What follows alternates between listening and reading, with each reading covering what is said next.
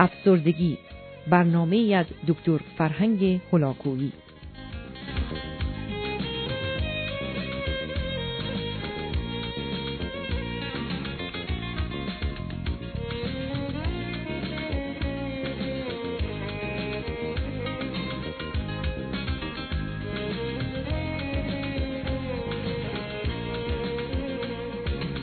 بینندگان عزیز سخن درباره معالجه بیمارانی است که گرفتار مشکل افسردگی همراه با شیدایی یا سرخوشی هستند یعنی منیک دیپرشن می‌دانیم که برخلاف افراد افسرده که معمولا مدتی طول می‌کشه تا در چاه افسردگی بیفتند برای افرادی که گرفتار شیدایی و سرخوشی هستند یک عامل کوچک و برانگیزنده و تحریک کننده برخی از اوقات تعادل اونها رو برهم می‌زنه و به همین جهت است که شرایط و موقعیت و روابط اونها از اهمیت ویژه‌ای برخورداره. علاوه بر مواردی که به آگاهیتون رسوندم مواظبت و مراقبت از بدن اونها نقش مهمی در به وجود آمدن و یا احتمالا دور شدن این بیماری از اونها داره به این معنا که افرادی که مشکل شیدایی و سرخوشی دارند معمولا به غذای خودشون توجه لازم نمی کنند و در نتیجه تعادل بیوشیمیایی لازم را از این نظر در بدن خودشون موجب نمیشن. و از طرف دیگه به خاطر کمخوابی و بیخوابی و حتی برخی از اوقات به خاطر نمایش و خودنمایی این حال رو به وضع صورتی در میارن که خواب اونها و یا ساعات اون کمتر از حدی میشه که حتی امکان اون رو دارن و بنابراین برهم خوردن خوابشون و یا نظم و ترتیب با اون سبب میشه که دچار گرفتاری و بیماری بشن. همچنین می‌دانیم که افراد شیدا و سرخوش برخی از اوقات درگیر فعالیت های شدید بدنی و مخصوصا ورزش میشن. و اگر از حدی بگذره خود این ورزش به دلیل ترشعات خاصی که در خون اونها اتفاق میفته می‌تونه اونها رو دچار استراب و یا حتی شیدایی و سرخوشی و افسردگی کنه. بنابراین برهم خوردن برنامه عادی ورزش و فعالیت های بدنی اونها نیز موجب دیگری به جهت گرفتار شدن در دام شیدایی و سرخوشی و معمولا بعد از اون افسردگی است. به هر حال آنچه که به عنوان فشار روانی اجتماعی می‌شناسیم یعنی استرس عامل بسیار مهمی در بیماران شیدا و سرخوش برای گرفتاری است و به همین جهت است که باید از طریق اداره کردن فشار روانی و اجتماعی یعنی استرس منیجمنت شرایطی رو در زندگی خود به وجود بیارن که از این عوامل برهم زننده تا اونجا که ممکن هست دور باشه. به حال می‌دانیم که افراد شیدا و سرخوش معمولا این مشکل رو بین 28 تا 32 سالگی پیدا می کنند در حالی که افسردگان غالبا حدود 40 سالگی علائم اولیه بیماری رو در خودشون می‌بینن. همچنین می‌دانیم که افسردگی در بار اول احتمالا دو تا سه هفته طول می‌کشه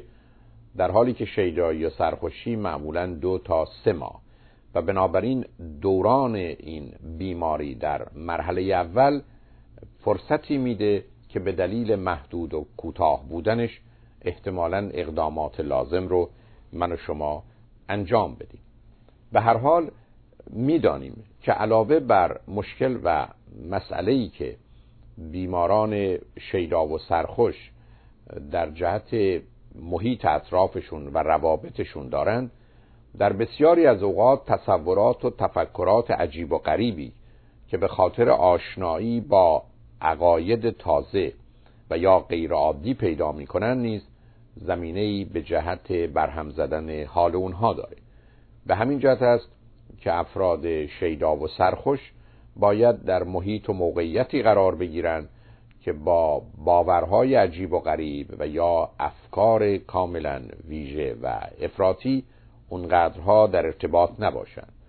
برخی از اوقات درگیری در فعالیت های سیاسی یا مذهبی و یا احتمالا جنبه های فلسفی زمین ساز گرفتاری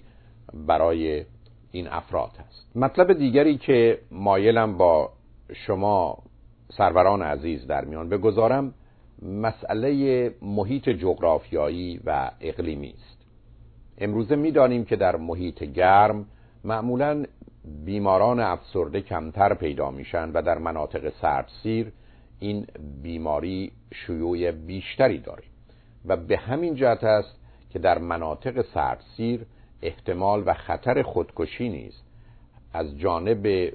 کل جمعیت و یا جوانان بیشتر از نقاط گرمسیر دیده میشه و غالب اوقات برخی تصور کردند که شاید این موضوع به خاطر جنبه های دیگر روانی و یا محیط اجتماعی است در حالی که وقتی که عامل هوا و مخصوصا نور خورشید کنترل میشه احتمالا میزان بیماری در مناطق سردسیر و گرمسیر نزدیک و ماننده هم است. به همین جهت است که نقش خورشید و یا اصولا نور بسیار شدید و قوی در جهت معالجه بیماران افسرده و حتی شیدا و سرخوش امروزه شناخته شده است و از 1980 برخی از محلهای معالجه بیماران این افراد رو به مدت دو ساعت در روز تحت شرایط نور شدید قرار میدن. نوری که به دلایلی نور فلورسنت بهتر از انواع نور دیگه هست اما شدت این نور باید آنچنان باشه که کاملا با نور عادی و حتی خورشید هم مختلف و متفاوت باشه. می‌دانیم که بهترین نور حدود یک متر باید بالاتر از چانه فرد قرار بگیره و بنابراین اگر نور رو به نوعی بالای سر او قرار بدن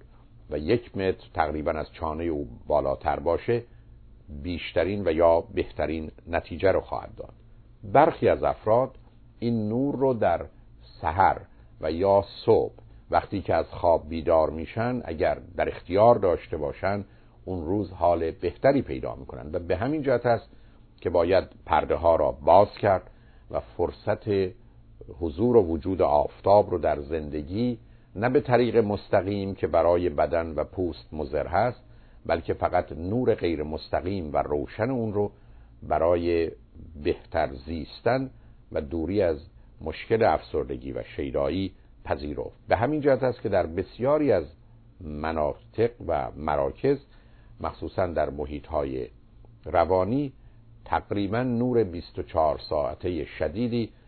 در اتاقها هست تا از این طریق خاطرشون آسوده باشه که نقش نور هرچند نور خورشید نیست و ویژگی های اون رو نداره بتونه تأثیر خودش رو در زندگی افرادی که آمادگی برای این گرفتاری ها دارند انجام بده و اونها رو از بیماری دور کنه. بی خود نیست که برای افراد شیدا و سرخوش معمولا این بیماری در بهار اتفاق میفته در حالی که افسردگی معمولا بیماری مربوط به فصل زمستان هست در برخی از موارد توصیه به افراد افسرده و یا شیدا و سرخوشین است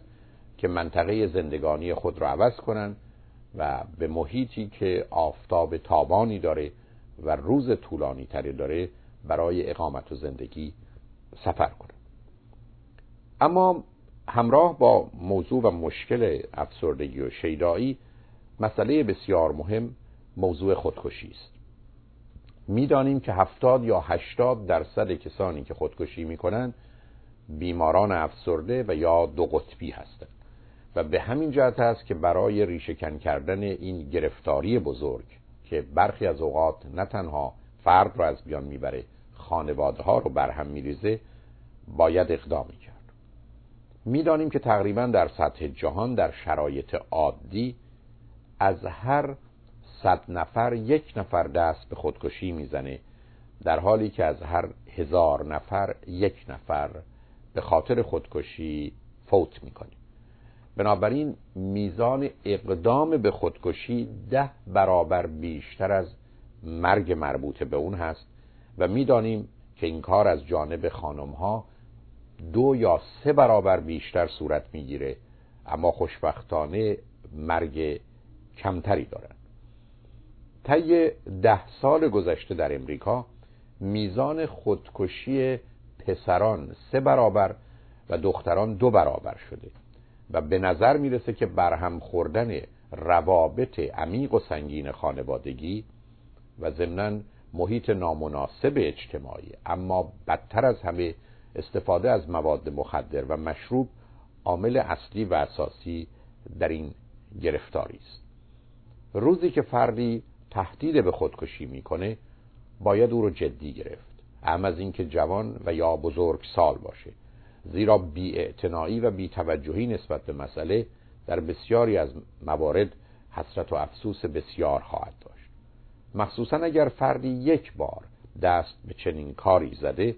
باید بیشتر از او مواظبت و مراقبت کرد و اگر احتمالا کسی در نحوه زندگی و رفتار خودش تغییرات محسوسی رو به وجود میاره یا مثلا آنچه رو که داشته به دیگران میبخشه و یا سخن از رفتن و گفتگوهایی در این زمینه می‌کنه باید توجه لازم رو به او داشت.